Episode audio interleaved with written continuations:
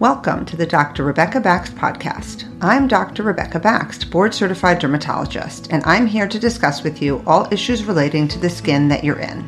In this podcast, we tackle the topic of the day fast and get you the take home points you need so you understand the issue and are ready to either fix it or ask the right questions at your next dermatology appointment.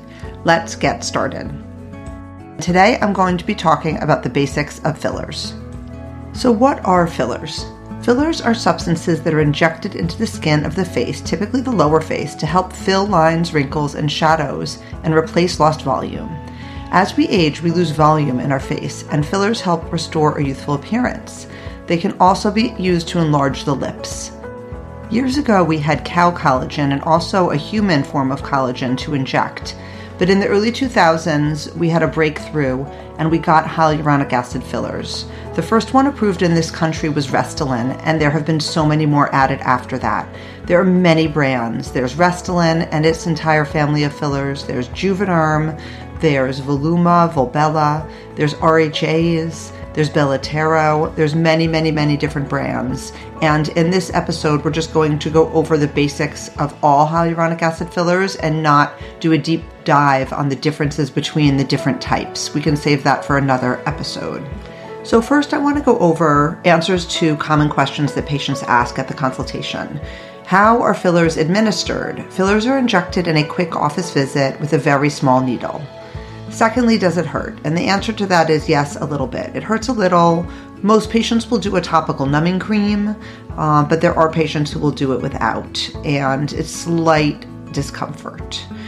The next question is how long do fillers last? And the answer to that is variable. Some of them last 6 to 12 months. There are fillers, hyaluronic acid fillers, that are FDA approved for up to 24 months.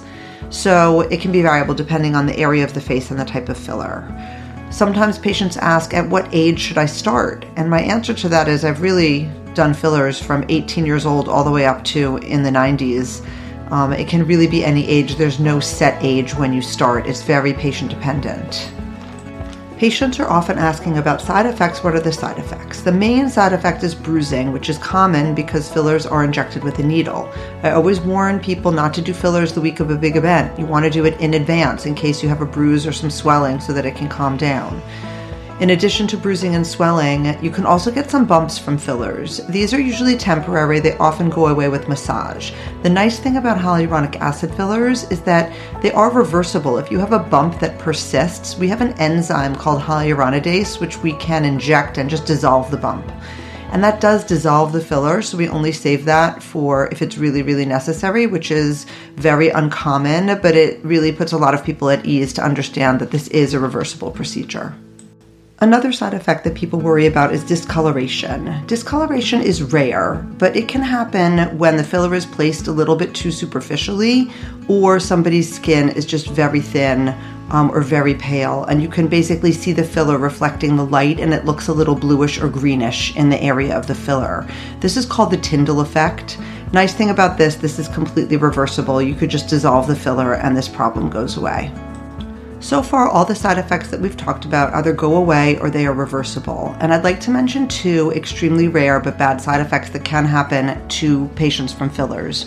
One is blindness, uh, the filler goes into a vessel that goes to the eye and blocks it. You can have blindness, and that is obviously a medical emergency. And the second is skin necrosis, which is the same thing if the filler, which is a gel, gets into a blood vessel and blocks an area that doesn't have collateral circulation. Basically, you can make a little area of the skin die and it basically gets all inflamed and then becomes black.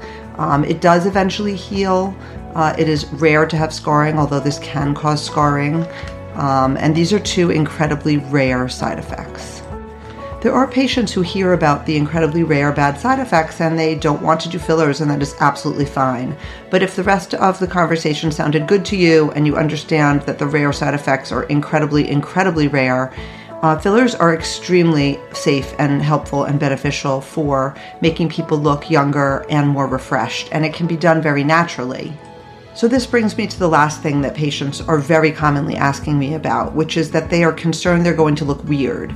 They say, Doctor, I don't want my cheeks all blown up. I don't want duck lips. I don't want to look like the Joker. They don't want puffy smile lines. They've seen people basically with bad filler jobs and they're concerned that they're going to look that way. And that brings me to my next subject, which is finding the right injector those bad filler jobs that you see either on TV or a friend or a neighbor, it's really not the product, it's not the filler, it's how it's being injected, it's the technique that's being used, the amount that's being used.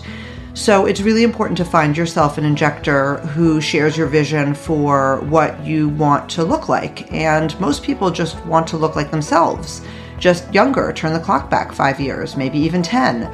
Just look refreshed, look like they've been on vacation. Uh, they don't want to look different. And it's fairly easy to do that with an expert injector. And my suggestion is that you check for somebody who is board certified, somebody who's board certified in the appropriate specialty, such as dermatology or plastic surgery or facial plastic surgery and also to look at the person who's doing your injections. Do they look natural? They're honestly often injecting themselves. How about the staff in the office? They're almost always injecting their staff. Does the staff look good and natural? Is that how you want to appear? Check their before and after photos, check their re- reputation, check their website, check their credentials, and do a lot of research. Um, and if you're not comfortable, obviously, don't do it. I would say, all in all, in the right hands for the right patients with the right injector, fillers are incredibly helpful to help people look younger and more natural. It's really about aging gracefully, and they do a fantastic job. And we have so many of them, and they're extremely versatile. And I absolutely love helping my patients with fillers. So, in summary, the fillers that we're talking about here, which is the majority of the fillers on the market, are hyaluronic acid fillers. They are easy to inject in a quick office visit. The main side effects are really swelling, bruising, occasionally a bump. All these side effects go away, they are reversible. Um, fillers do an incredible job, particularly in the lower face, although they can be used in other areas to help turn back the clock, uh, reduce shadowing, reduce lines and wrinkles. They can be used to enlarge lips. They can be used to help lift up the cheek uh, they're very versatile, they work incredibly well, and they're very safe and effective. Thank you so much for joining me today on the Dr. Rebecca Baxt podcast. I'm Dr. Rebecca Baxt, board certified dermatologist. I hope this episode was informative about the skin that you're in and that you enjoyed listening. If you found this podcast useful, please give us a five star rating wherever you get your podcasts. It helps others find us so we can help them too. Just a caveat to remember this is not medical advice, and please see your dermatologist or doctor for questions pertaining to your specific situation. I look forward to talking to you again in the next episode.